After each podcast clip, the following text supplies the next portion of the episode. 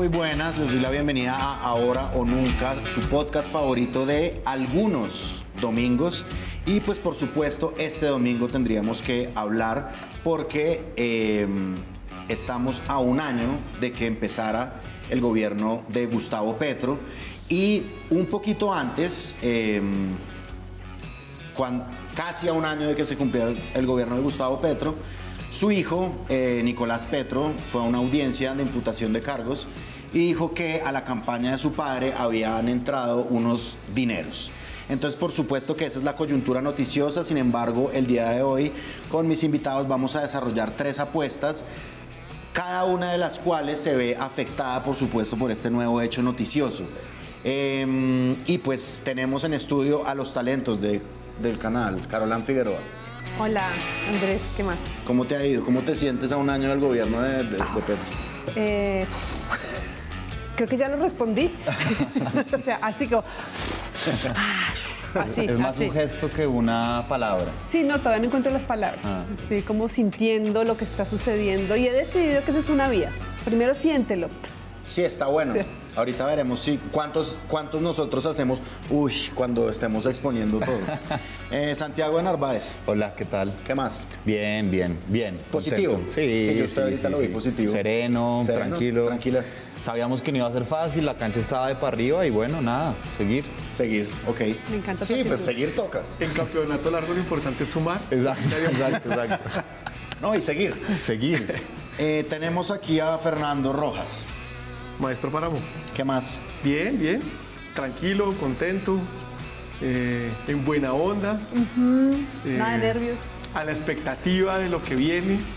Yo creo que este es como el, el abrebocas y, y esto puede tener unos efectos no solo para el gobierno nacional, sino para muchos políticos que han tratado de normalizar lo que está pasando. Entonces, pues vamos a ver, esto es un, es un momento muy difícil y en plenas elecciones locales. Entonces, va a estar, va a estar bien movido.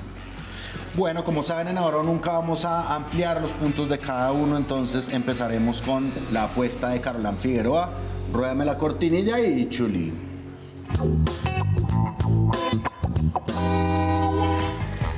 Bueno, yo tenía pensado hablar, no, tengo pensado hablar, mi apuesta sigue siendo la misma, lo que pasa es que ahora quedó mucho más eh, dura, ese va a ser mi gesto predominante hoy. Em, mi propuesta es que eh, de cara a lo que se viene, elijamos un tema sobre el cual concentrarnos. Eh, yo estaba pensando, es que decía así mi apuesta, hay que pensar en tácticas de supervivencia Me encanta. porque el segundo año, antes de que pasara lo que está pasando, igual ya pintaba difícil. Entrar al segundo año ya representaba unos retos que, pues, un jala-jala muy intenso con la fiscalía, que en efecto estamos viendo que está ahí. Paralelo a eso, pues, reformas, ¿no? Salud, pensional, educativa, laboral. Eh, también planteaba yo el tema de qué va a pasar con la transición energética, ¿no? que es como el otro gran tema, Eh, pero sobre todo yo quiero concentrarme en el jala-jala con la fiscalía. Cuando yo estaba pensando en el jala-jala con la fiscalía, no había reventado todo esto y lo que sucede es que, claro, el jala-jala se pone más intenso, pero hay como tres ángulos desde los cuales yo propongo que asumamos ese jala-jala. Por un lado, la política anti- antidrogas, que ahora mismo pierde todo el protagonismo del mundo, pero juguemos a que sigue siendo importante, ¿no? La política antidrogas, en estos siete meses que le quedan a Barbosa, Sobre todo es más importante ahora, creo. Claro, lo que pasa es que en la vida real sigue siendo importante, pero en la conversación pública esto hace demasiado ruido, ¿no? Pero la política antidrogas sigue siendo una, una cosa muy importante porque ha sido una de las banderas que está moviendo Petro a nivel mundial para tener un apoyo, para replantear las reglas del juego a nivel global y está obteniendo apoyo, pero Barbosa desde el principio ha objetado muy de frente esa política antidrogas y es de esperar que en estos siete meses que le quedan a Barbosa se intensifique ese tema. O pierde importancia obnubilado por esto que está sucediendo, ¿no? El segundo aspecto que yo propongo mirar de el jala jala con la fiscalía. Recordemos antes como que Barbosa es el autodenominado mejor fiscal de la historia, Sí. entonces el- el- el- el- la recta final pues va a ser del Claro. conforme a. Claro, por eso yo pienso que es como el último round de esta pelea y el man se la va a jugar por quedar posicionado políticamente, aparte de quedar posicionado como un fiscal ejemplar, que es una ironía tremenda, pues dados todos los antecedentes que tenemos del trabajo de este personaje como fiscal, lo que está sucediendo ahorita, eso es, eso es parte del contexto que no podemos perder de vista. ¿Quién es este fiscal? ¿De quién es esta fiscalía y cómo trabaja esta fiscalía? Pero esto me da pie para el segundo aspecto que quiero tratar de el jalajala final, así lo voy a llamar, el jalajala final. Y es eh, pues el caso de Nicolás Petro y el caso de Oscar Iván Zuluaga, que como yo le estaba planteando es, está clarísimo y ahora más que no le van a meter la misma intensidad al proceso que tiene que enfrentar Oscar Iván Zuluaga que al proceso que está enfrentando Nicolás Petro. Eh, por un lado, a Oscar Iván no le llegaron 30 agentes del CTI a arrestarlo para que fuera a hablar. Eh, Oscar Iván Zuluaga dijo, no acepto los cargos y no hay rollo. Mientras e que hizo la audiencia virtual, este lo capturaron para... Claro. En cambio, Nicolás Tran le mandan todo este show de 30 personas, dice que Nicolás como si me cayera bien. Bueno, este hombre, Nicolás Petro, eh, Nico. le- Ni, Niquito. Nico, a Nico, El le mandan Nico. los 30 agentes del CTI para capturarlo sin que sea necesario porque no se iba a volar, porque no era una amenaza para la seguridad, digamos. Y pasa este momento en que por un- él arranca diciendo que no acepta los cargos, ¿no? Hay una pausa eh, del almuerzo y se regresa y dice que no, que ahora sí, y no solo sí, sino que su abogado que estaba se va, cambia de abogado, pues, y se abre esta caja de Pandora brutal que, además de lo que significa para el país, pues nos deja muy clara la manera en que la fiscalía está jugándose su último round. O sea, y son siete meses. Son siete meses que le quedan para, para ser muy agresiva la fiscalía en todo lo que va a hacer. O sea, lo que está pasando en estos días es como el principio de algo muy largo y muy intenso, que aparte se pone más intenso si pensamos en cómo los medios van a cubrir esto. Y quiero traer a colación, por ejemplo, el trabajo que está haciendo el reporte coronel, que personalmente yo, para corroborar todo, siempre acudo al reporte coronel.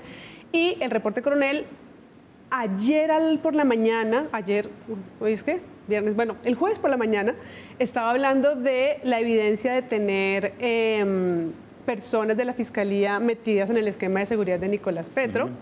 Sí, lo que ya hace infiltrado. pensar, claro, una persona infiltrada que, claro, eso no libera de responsabilidad a Nicolás Petro, pero nos da pistas de un seguimiento establecido desde hace tiempo. Hay un timing muy preciso. Todo esto estalla días antes del primer año. El discurso del 7 de agosto está de palomitas, hay que verlo completo. Entonces, bueno, este jalajala de la Fiscalía por este lado, estos dos casos, es para seguirlo al detalle estos siete- siete meses que vienen. Y lo otro que quería citar fue el tema de la terna, que es interesante que Petro se haya apurado a sacar esta terna esta semana, porque era un tema que estaba como guardado, ¿no? Como esperemos a ver a quién pone, ¿no? y de repente esta semana como que trácate, ¿no? Te presento la terna. Y son tres mujeres que me parecen muy interesantes. Bueno, por un lado, solo Vivian Morales había sido fiscal, era la única mujer, ahora tenemos tres opciones de mujer. Y las tres son mujeres que han estado en investigaciones muy densas de la historia de este país, vinculadas con parapolítica, vinculadas con masacres. Eh, Ángela María Huitrago estuvo trabajando el tema del Palacio de Justicia. Eh, Amelia eh, Pérez estuvo hablando de la masacre de Mapiripán. Y Amelia Pérez, a mí me llama mucho la atención, o seguí el caso de ella, porque ella estuvo vinculada con el tema del parqueadero Padilla, que eso es de 1996, que fue un caso en el que encontraron información de contabilidad de los paramilitares vinculando a políticos.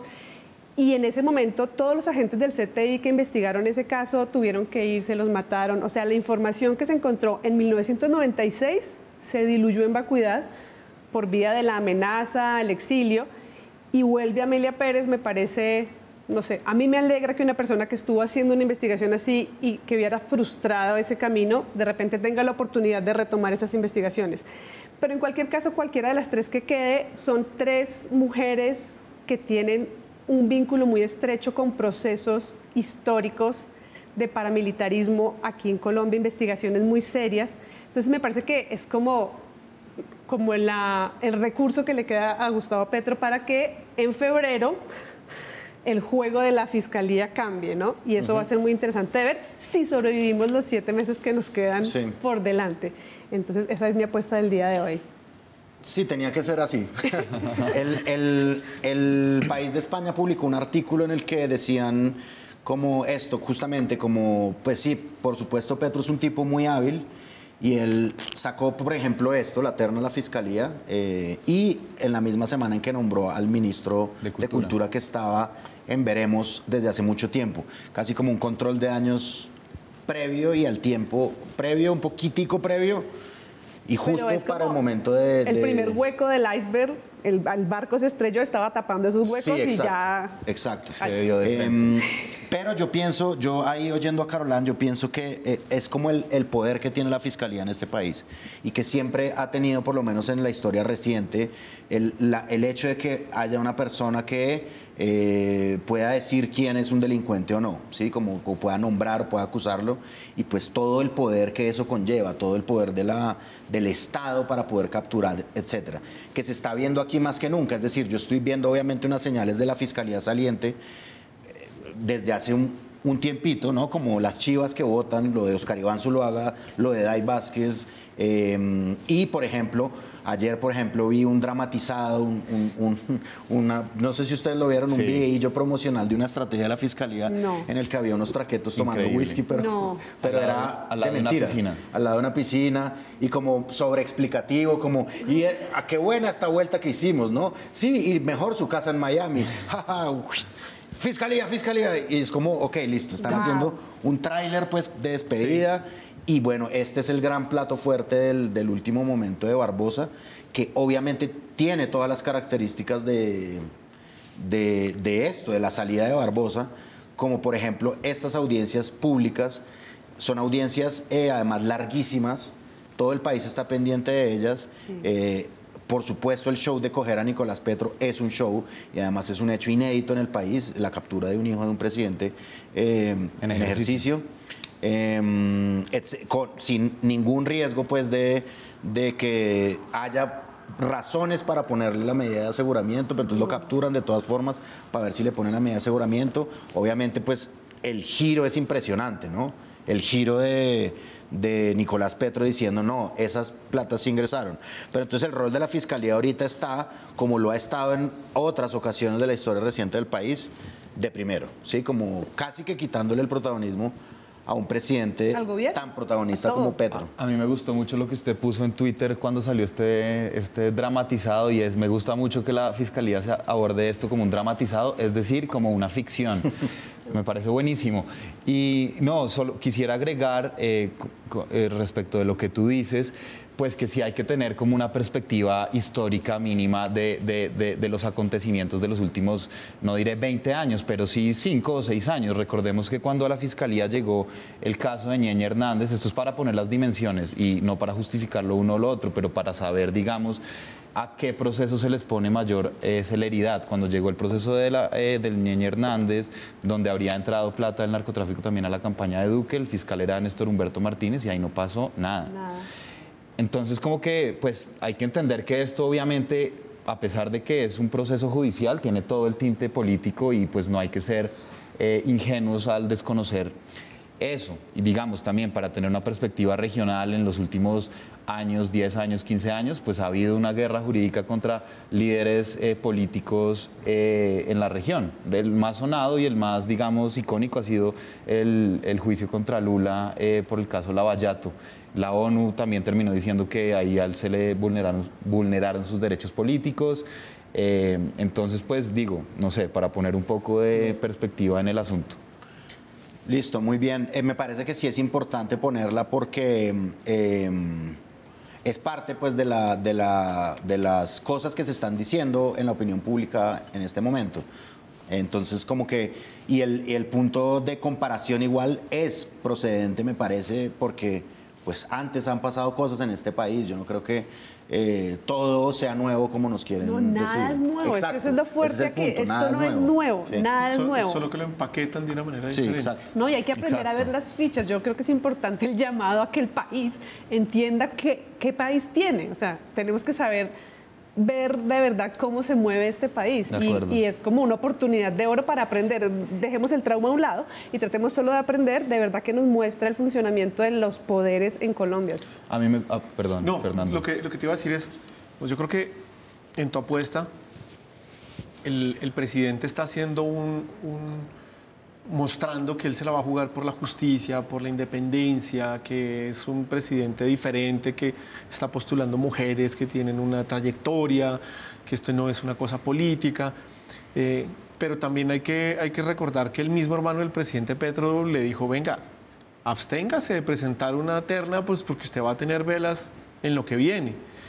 Y sin embargo el presidente sale y, y- y se la juega de esa manera, y se la juega de una manera audaz, eh, que, no, que en principio lo que hace es que no se le pueda achacar a esta terna una relación política. Y yo creo que eso es muy importante. ¿Por qué? Porque la mayoría de los fiscales que ha tenido Colombia han utilizado eso como un trampolín porque quieren ser presidentes. Y hay varios fiscales que han estado, que se sienten presidentes saliendo de la fiscalía se lanzan. y eso obviamente, pues, digamos que desfigura ese rol como investigador acusador que dice quién puede y quién no puede ser. Y tan es así que, que yo creo que estos, estos meses que le quedan a Barbosa, pues tiene, Barbosa tiene un papayazo enorme.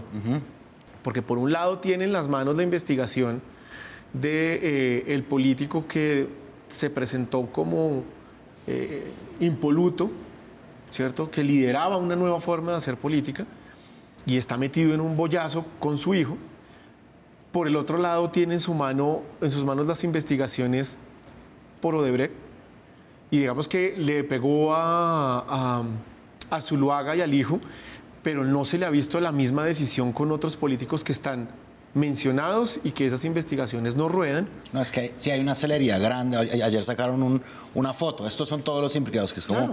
pausalo un segundo, Pero y métele, la métele un foto cambiecito. no da información precisa, es solo una imagen que empieza a rodar por, Ajá, por sí. red y es Sí, como un, un cartel de se pues. busca, cero Y contexto. ahora salga después a decir, ay, mentiras, me equivoqué. Esta persona que está, esta fotico ya no va. No, ya votó la Ya información. la- Sí, ya el daño lo ¿Cierto? Y eso, digamos, esa, esa parte política, investigativa, inquisitiva, yo creo que es un tema muy difícil en el proceso que se viene. y mediática. Y mediática, O sea, claro. el link entre fiscalía y medios, el show que ustedes dicen que yo no he visto ese video, lo va a salir a buscar.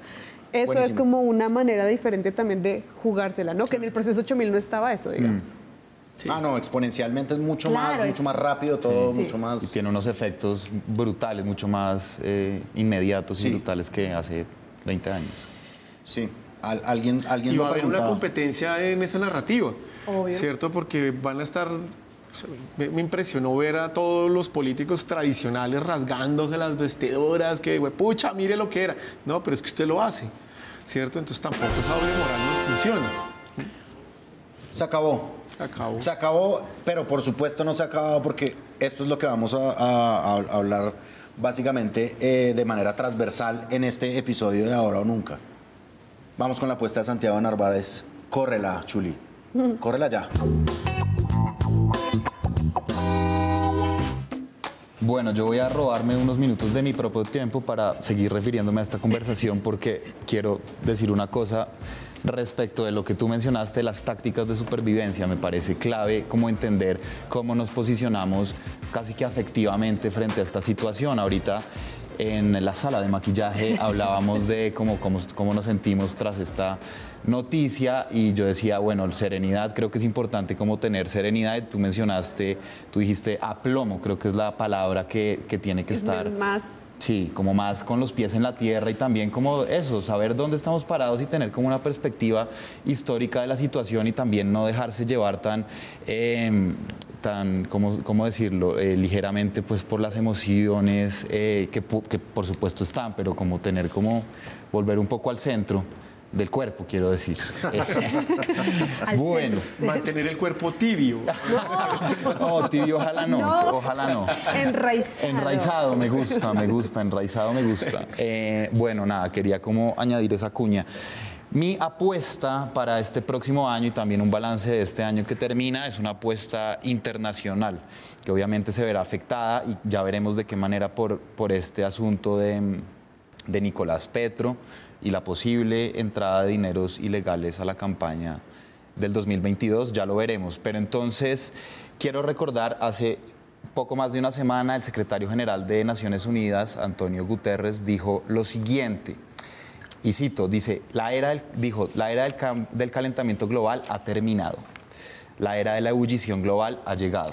Esto es como una frase casi hollywoodense que pues tiene todo el sentido que sea así porque creo que si no, o sea, si no tenemos un sacudón como deberíamos tenerlo en este momento donde las temperaturas eh, han sido las más elevadas reportadas históricamente en Chile ahorita donde es invierno, en el hemisferio sur hay temperaturas que son normales en verano, entonces en, en, Grecia eh, hay incendios, es decir, estamos viviendo un momento de verdad eh, como muy, muy fuerte en términos de la temperatura global, que ya sabíamos que iba a venir, pero no sabíamos que iba a venir tan pronto. Voy a em, rodar eh, una conversación, un fragmento de una conversación que tuvo Petro en una entrevista con María Jimena Duzán para eh, mostrar cómo, cómo, él entiende eh, su acercamiento a la política internacional. Escuchemos. Si uno mira el mundo, que a mí me gusta mirarlo, yo no entiendo la política sin tener una mirada global, sin saber qué pasa en el mundo, cuáles son las circunstancias que determinan las coyunturas políticas concretas. Entonces nosotros estamos ante un fin de era. Bueno, dice Petro, a mí me gusta mirar el mundo, entonces él por supuesto está conectado con los debates y las noticias que pasan pues en el planeta, la de Antonio Guterres es una de ellas. Hace una semana también se publicaba en El Espectador en portada cómo la deforestación de la Amazonía afecta un ciclo, digamos, un flujo de agua de los llamados ríos voladores, una corriente de agua aérea que, digamos, eh, se estrella con la cordillera de los Andes y permite que haya un flujo hacia los páramos, que es eh, al final desde donde viene el agua que consumimos, al menos acá en Bogotá. Entonces, una vez más, para añadir a lo que ya sabemos, donde todo está conectado, si hay deforestación en, en la Amazonía, el agua de la llave que sacamos nosotros, pues empieza a escasear. Sí, todo esto se empieza a a armar y entonces eh, bajo esta premisa de ah, hay una crisis que está sucediendo en este momento inmediatamente, quiero recoger un poco las em, intervenciones que tuvo en este último año Petro en escenarios internacionales que sabemos a veces son difíciles, digamos, de que se concreten en políticas, en que se materialicen en políticas reales, pero que al menos simbólicamente y en términos de discurso sirven como para pegar un golpe de opinión. La primera fue... No, y son discursos, además, no como él metiéndole un vaso de jugo de naranja. De acuerdo, de acuerdo. Eh, la primera fue la que tuvo, la intervención que tuvo en septiembre del año pasado, poco después de haber sido electo pues de haber, haberse posicionado como presidente en Naciones Unidas en Nueva York, ese famosísimo discurso en el que vincula eh, la guerra contra las drogas con la lucha contra el cambio climático y al mismo tiempo la deforestación de la Amazonía, todo en un combo. Es como, digamos, ese discurso sirve para entender cómo, su, su eh, cómo está adelantando las agendas en términos de... Eh, el tema del narcotráfico y la crisis climática. Y él empaquetó todo. Luego, en los distintos escenarios, por ejemplo, en la COP27, se enfocó solo en cambio climático y en la deforestación de la Amazonía. Em, en la conferencia, digamos, la el encuentro que tuvo con Joe Biden en la Casa Blanca, hablaron de narcotráfico y deforestación. Em, con el presidente Macron en Venezuela, en, en Francia, hablaron del tema de Venezuela y de, eh, y de cómo Francia iba a invertir en la reforma agraria para Colombia. Eh, luego estuvo en la cumbre, en la precumbre de la Amazonía, que está teniendo ahora la cumbre lugar en este momento, y se habló nuevamente de cambio climático, la protección de los ecosistemas y la deforestación de la Amazonía. Em, en Davos, este escenario eh, global donde se reúnen los más poderosos del planeta, Petro habló de frenar, digamos, de, habló de frente contra el capitalismo, ¿no? Con todos estos capitalistas que tienen frente y dijo lo siguiente, Chuli, si podemos rodar eh, ese, ese pedazo de la conversación para que escuchemos y como que aterricemos un poco estas palabras. Descarbonizado. El capitalismo que podría superar la crisis climática. Ese capitalismo tendría que hacer unos cambios fundamentales en la manera de vivir, de existir y de hacer la política y el poder hoy. Por ejemplo, ese capitalismo tendría que decir explícitamente que la única manera para detener la crisis climática es llevar a cero el consumo del carbón y del petróleo. Yo creo que a veces hay optimismos falsos que degeneran en inercias, en inacción, en una falta de voluntad política porque no queremos acometer las tareas que toca. Porque si, como sabemos hoy, las cosas están empeorando, lo que estamos haciendo no está bien. Dice Petro, no queremos acometer unas tareas que toca y entonces el discurso al final como que engloba esta idea de descarbonizar el capitalismo. Esto es como un balance general de lo que, digamos, de las eh, posiciones de Petro en escenarios globales, todas como en relación un poco a lo mismo de cómo frenar la crisis climática, dejando de emitir gases de efecto invernadero. Mi pregunta ahora para este año que viene es cómo va a lograr, digamos, seguir aglutinando alianzas internacionales que vayan en esa dirección. En este año se viene la COP28, se viene nuevamente eh, la reunión de los presidentes en Naciones Unidas ahora en septiembre, se viene el proceso de integración de Colombia a UNASUR que se había anunciado, eh, nuevas reuniones de la CELAC, donde en la última se habló de integración regional para eh, ir contra el cambio climático. Entonces ahora, y a esto habría que sumarle esta crisis interna que se está empezando a vivir en Colombia por cuenta del proceso judicial hacia Nicolás Petro. Mi pregunta ahora es si será capaz Petro de liderar como y aglutinar fuerzas democráticas eh, que internacionalmente estén a favor de descarbonizar la economía global. Ahí les dejo. Está duro. La pregunta la tenemos que responder ya o podemos referirnos a otras instancias de. Refirámonos a otras podemos instancias. matizarla. O la podemos responder después. o la anoto y. Anótenla, anótenla. Em, bueno, del Petro. es como el Petro viajero, un poquito también, ¿no? Es decir, como el Petro eh, que em, va a otras partes a dar discursos que amplifica mucho más que los que da acá, me parece a mí. Y son discursos un poco más... Eh, focaliza Petro, digamos, es obviamente un maestro del discurso. Yo creo que eh, si en 2018, o sea, en 2000, sobre todo en esa campaña de 2018, él quería eso, ganar a punta de discurso. Y se dio cuenta que, pues, de que no podía y entonces, pues, eh, ganó también con un poquito de política tradicional. Vamos a ver qué tan poquito, qué tan mucho ya después del, del juicio de Nicolás Petro.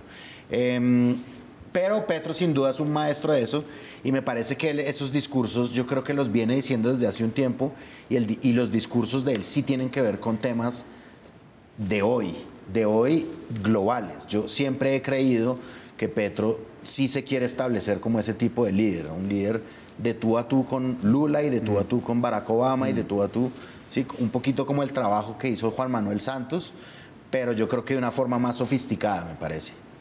Eh, ¿Ustedes qué piensan? A ver. Yo, yo opino, no opino, no, siento, creo, que este Petro viajero tiene que ver más con un Petro que busca aliados, que busca backup. Porque en este escenario de descarbonizar el capitalismo también está la lucha antidrogas, replantear toda la manera en que el planeta asume la lucha antidrogas y cómo se replantea la economía de las drogas, que es una economía que ya está en todos los países más allá de la moral, ya está instalada. Creo que estos viajes tienen que ver con buscar respaldo internacional para esa lucha y que al mundo le quede claro que él se está yendo de frente contra grandes poderes que no quieren ese cambio. Y él sabe que Colombia pues no puede dar esa pelea no puede Darla sola. Un, país como el nuestro, un paisito. Claro, y aparte me parece interesante con lo que arrancaste que era como ya no nos estamos calentando, nos estamos quemando, ya no es calentamiento global, sino nos estamos fritando, ebullición. Entonces es como pues, una alerta internacional y en la entrevista con María Jimena Petro hablaba también de como del fin del neoliberalismo como lo conocemos a nivel global eh, no como manejo económico, sino es que nos estamos quemando. O sea, o cambiamos la manera en que estamos consumiendo y viviendo o nos achicharramos, punto. Y ahora hay que ver cómo reaccionan quienes lo han apoyado en este primer año ante esto que está pasando con Nicolás Petro, quién le sostiene el apoyo y quién empieza a ponerlo en duda. Esa es la siguiente movida internacional que creo que hay que ver qué frutos le dio a Gustavo Petro esa correría. A ver, dice, bueno, ¿quién sigue siendo mi amigo ahora? Por favor. Creo que por ahí hay que estar siguiéndole la pista a eso. Y además que, claro, hay un precedente y justo ahí tenemos la foto de Lula con Petro. em, hay un precedente de, de, digamos, de manejo de eso, de ese tipo de, de- Obviamente a Petro se le viene una cosa difícil, digamos, yo, y yo creo que en parte a él le va a pegar en, en- en la posibilidad que tiene de seguir en esa correría de sumatoria de esfuerzos y, y lectura de discursos le va a restar un poquito de potencia, como no solamente potencia por la legitimidad que él pueda tener vista desde otros países, sino que me parece que no, no, no creo que sea tan golpeada. Yo pues pienso, y pero sobre todo le va a restar potencia de tiempo, como De esto, esto, le- este, esto le va a ocupar Sí. un, un peda- un pedazo, vamos a ver si un pedazo, vamos a ver si a los Amper, que es cuatro años de gobierno, o, o- o- o cómo. Mire, yo, yo creo que él- esto no es nuevo. ¿Cierto? Petro viene haciendo estos discursos, es casi que su modus operandi. Sí. Cuando fue alcalde, parte de su, de su conexión con la gente en la campaña y luego en los discursos que daba era porque empezó a hablar de eh, la diversidad, hablaba del calentamiento global, hablaba del reciclaje, de salvemos al mundo. Él tiene esa habilidad, eso, no, eso no es nuevo. ¿Qué es lo que hoy sí uno vería como un elemento diferente? Es que él parece que tuviera una, un, un discurso global que conecta, que ayuda a que la gente entienda, porque hay una serie de cosas, pues cuando le hablan del calentamiento global no necesariamente todo el mundo entiende. De acuerdo. ¿Cierto? Todo el mundo tiene claro que algo está pasando con las drogas, pero no es claro qué va a pasar. Entonces queda uno con la sensación de, pucha, por fin alguien se le paró al frente a los Estados Unidos y les cantó de la tabla y, y hay otra posibilidad y alguien se preocupa por salvar al mundo y alguien finalmente se preocupa por los pobres. Entonces, en eso Petro es, es demasiado bueno. Lo que no es claro es, y hoy se hace mucho más evidente, es si hay un espejo frente a lo que él le está diciendo al, al mundo versus lo que está pasando en, en el país. Y ahí hay un talón de Aquiles, ¿sí? Porque además de eso, él es, es difícil que uno no pueda estar de acuerdo con los temas que él está planteando. Pero los cómo que presenta no son, no son fáciles ni de entender ni de hacer. ¿sí? Entonces, ese, ese Petro global se estrella con el Petro que le cuesta trabajo el día a día del gobierno, que finalmente fue para lo que, lo que el país lo, lo eligió. Entonces tenemos problemas de seguridad en diferentes regiones del país, hay un tema económico que parece que va bien, pero el Banco de la República dice, no, venga, esto va a desacelerar. Eh, estamos con el tema del cambio de la matriz energética, pero no tenemos claro cómo lo vamos a seguir. Eh, decimos, viva todos al transporte público, pero no hay plata para financiarlos, entonces, ¿qué hacemos? Ahí es donde yo creo que viene un- una dificultad muy grande de Petro, que compite con un tipo, por ejemplo, como Lula, que Lula ya está aprobado. ¿Sí? Es que Lula Sí. ya pasó por la Lula cárcel, o sea, por- primera Claro. presidencia, cárcel, segunda. Claro. ¿Es este el camino que le espera a Petro? Esa- eh, por eso te digo, ese es el, el elemento que tiene hoy.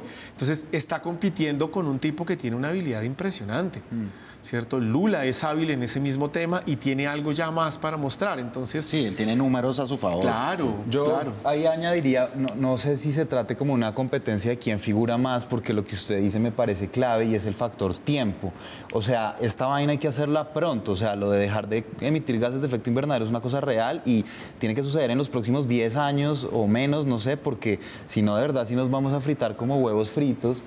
Y, la cosa del tiempo es muy, muy difícil. Entonces también creo, Fer, Fer, que lo que usted dice es verdad. O sea, el talón de Aquiles está como eh, servida sobre la mesa en la medida en que le va a restar impulso y lo que necesitamos es como girar rápidamente hacia una economía que al menos deje de emitir la cantidad tan estratosférica de gases que se están emitiendo actualmente. Si uno mira los mapas es impresionante.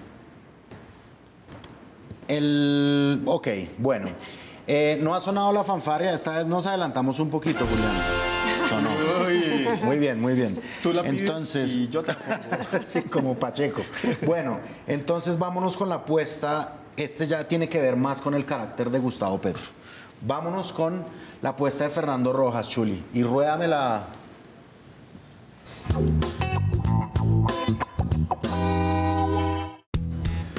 Bien, como a todos, nos cambió la entrada de la, de la apuesta, pero yo quiero compartirles esta reflexión en Petro en cuatro actos.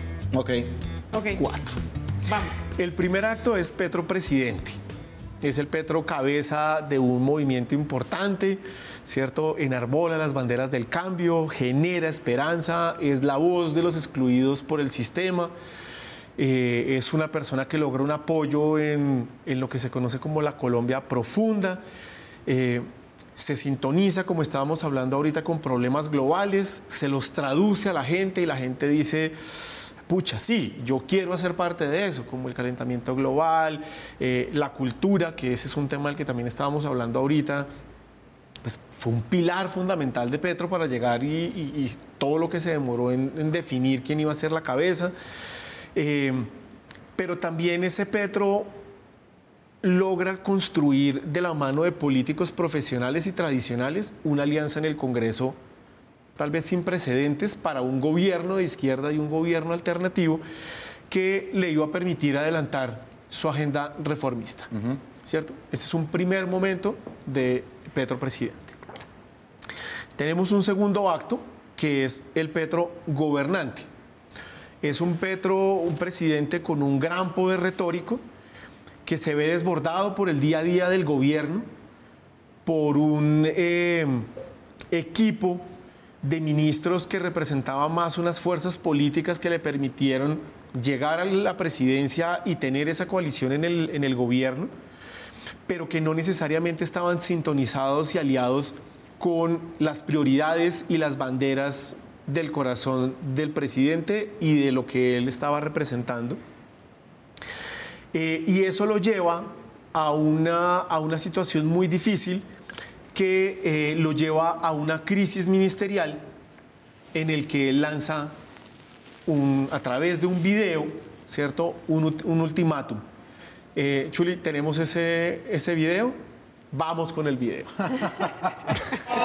Ministro ministra que no haga caso, se va. Ministra o ministro que no haga caso, se va. ¿Cierto? Y salieron siete ministros. Cuando comparamos a los últimos cuatro o cinco presidentes de Colombia en su primer año, eh, ninguno había tenido ese movimiento. Ese movimiento. Van 11 ministros que han salido uh -huh. en un año. Eso da una inestabilidad gigantesca, ¿cierto? Por más que uno quiera como, como tener la esperanza de que la cosa va a funcionar. Acto 3. Ante la dificultad de eh, encontrar eh, respuestas concretas y acciones concretas, Petro busca el apoyo popular. Y entonces es nuevamente un presidente locuaz, con una habilidad para dibujar unas agendas maravillosas. Lo vimos el 20 de julio, ¿cierto? Parecía más un discurso de posesión que uno de, instalación del Congreso. Eh, pero al tiempo que, como ya había hecho en otras ocasiones, le pone una presión al Congreso de si o usted me ayuda y me apoya o pues se atiene a las consecuencias. Tan es así que en esa misma eh, entrevista que, que, Santi estaba utilizando ahorita eh, con María Jimena, eh, le dice, pues este Congreso puede pasar a la historia como el Congreso que le dio la espalda a las reformas que necesitaba este país. Y ahí viene el veneno. Y eso va a tener unos efectos ajenos a la voluntad de este gobierno, pero no sabemos, ¿cierto? Es casi como diciéndole pilas, ¿cierto? Porque la gente se los va a cobrar. Pero nuevamente pierde la presidencia de Senado, pierde las, la presidencia de las comisiones más importantes, eh, se anuncia que viene otra crisis minister, ministerial eh, en su discurso de, balance de primer año y comienzo de segundo. Entonces, la situación en la que él está eh, es muy complicada para este segundo año porque el control que él tenía lo perdió. Y eso nos lleva al cuarto eh, acto que es el Petro post declaraciones de Nicolás. ¿Por qué? Porque es el hijo del presidente. ¿sí? Esto no es un tesorero, un político, un investigador, un periodista, un trino, un, un video filtrado. Un medio de comunicación. Un medio de comunicación, no, es su propio hijo que está minando uno de los pilares fundamentales de la política de Petro, y era ser un político diferente. Y una cosa es que Samper pudiera decir, fue a mis espaldas y fue un mantra que repitió y repitió y repitió y terminó el gobierno. Aquí estoy, aquí me quedo. Aquí estoy, aquí me quedo. Y otra cosa es cuando el hermano del presidente está vinculado, el hijo del presidente dice que sí pasó, las cabezas políticas que llevaron a Petro a la presidencia están relacionadas por algún lado.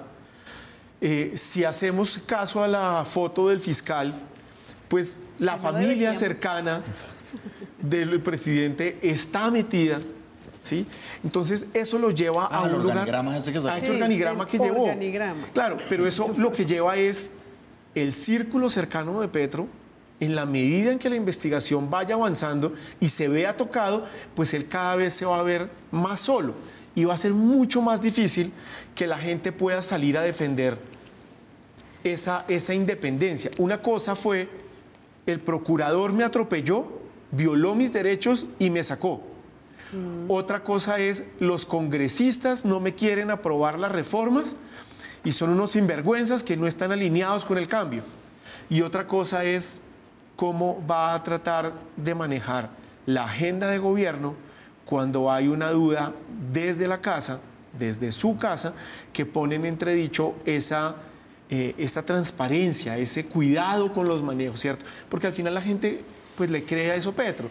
Yo, yo parto de una, una idea de- del presidente, es, no es tanto lo que él haga o pueda hacer, sino lo que la gente cree que él puede hacer y lo que él representa.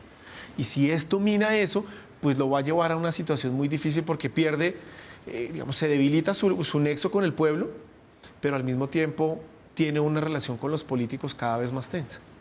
Ahí les dejo. Uy, Dios mío, ¿qué tal está puesta Fernando? Dios mío. Fernando, pero tú estás positivo o negado o pesimista? Pues lo que pasa es que es muy difícil, en- estoy a la expectativa porque es que no sabemos finalmente esto hasta dónde va, ¿cierto? Y hay cosas que empiezan a conectarse.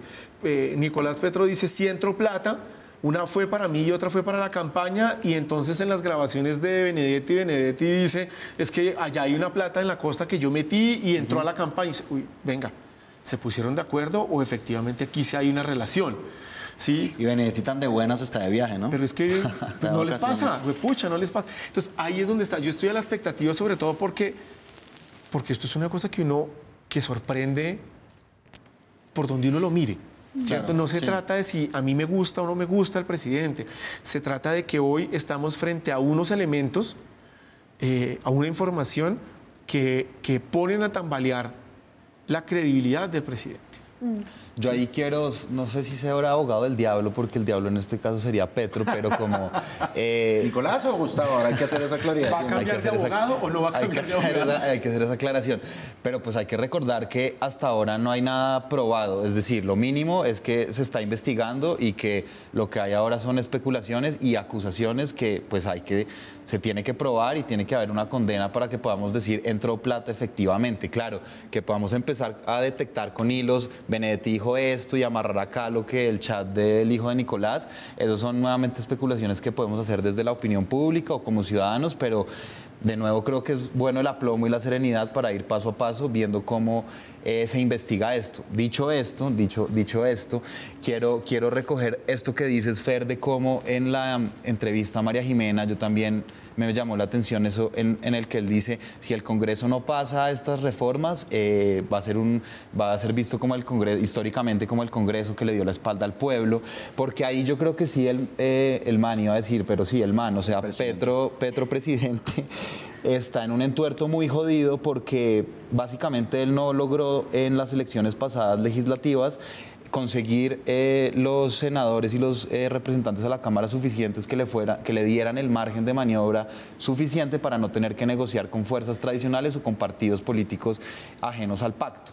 Y entonces como está en eso y está en esta filigrana de, repartición de mermelada ¿no? Eh, de negociación en el Congreso, pues él le toca apelar a una cosa que yo creo que él está viendo que no es tan fácil apelar así desde Twitter y es el apoyo popular en las calles, ¿no? Entonces esto tiene que tener un apoyo y cada reforma tiene que salir a ser apoyada en la calle porque él espera que de esa manera cambie el balance de fuerzas y el Congreso se vea presionado por un apoyo eh, popular y callejero. Pero es difícil que él pueda convocar desde Twitter una marcha espontánea porque es que no estamos en el escenario del 2021 donde había eh, una rabia acumulada por la pandemia y pues por muchísimas otras cosas de injusticia en el que la gente salía pues básicamente porque no había de otra. Hoy en día ya como que el, lo que siente uno es, está el gobierno, está digamos eh, la el proyecto político progresista por el que la gente votó está en el gobierno y veamos que ellos hagan las cosas, no, me necesitan a mí manifestándome a favor de la reforma a la salud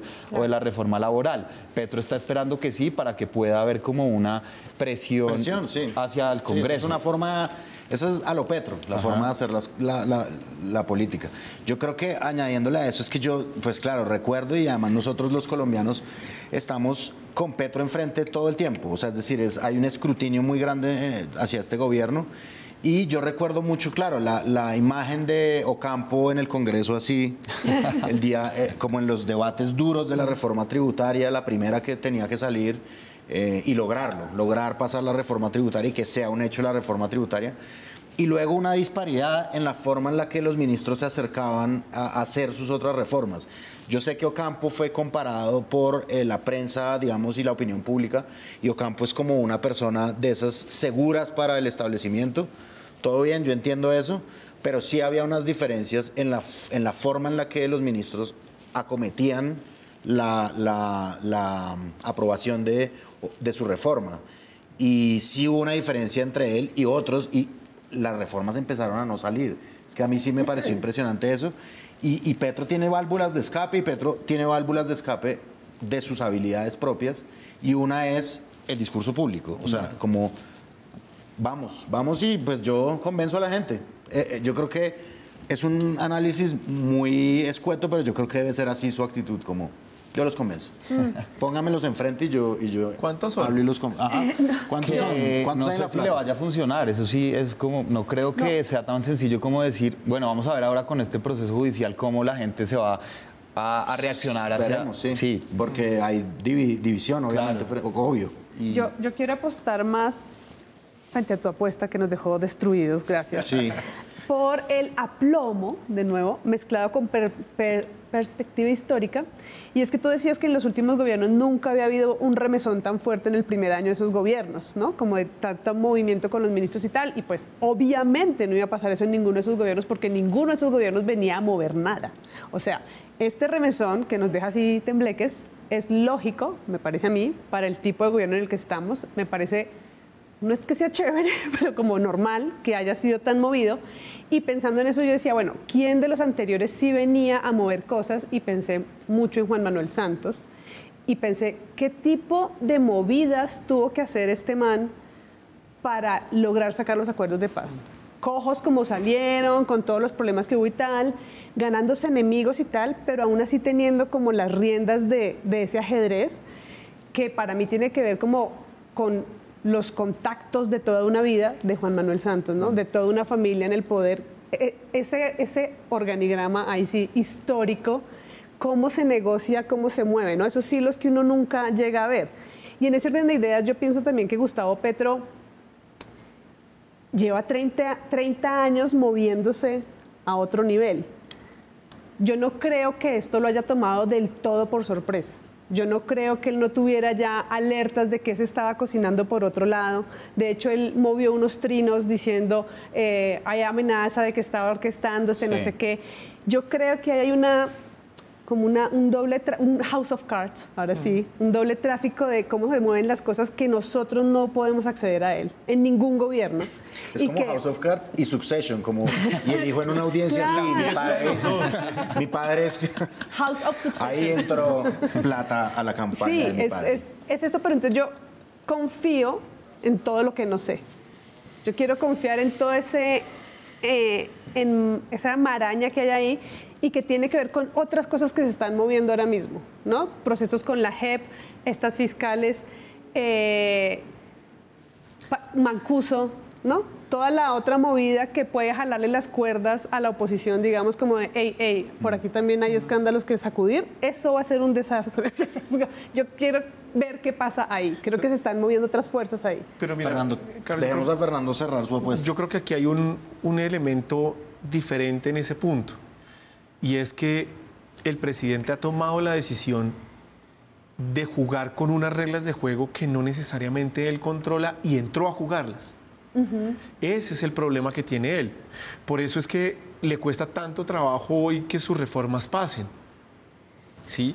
Por eso es que le cuesta tanto trabajo eh, y por eso menciona en el, en, eh, varias veces la convocatoria al pueblo, ¿cierto? Ahí, ahí eh, sí, sí, Chuli, tenemos el, el trino de el día antes de la, de la, del presidente, de que saliera lo de Nicolás, donde dice, tengan ustedes la absoluta certeza de que este gobierno se acaba eh, Ah, de sí. acuerdo al mandato popular, ¿cierto? Sí, sí. Eh, y luego, y luego cuando, cuando salen en Sucre hablando, dice, pues yo no le tengo miedo a eso porque yo solo me debo al pueblo. Entonces, está preparando Sí. una radicalización de su discurso, pero que no necesariamente está amarrada a que hoy él tenga el poder de los hechos y de los argumentos que finalmente movilice a la gente.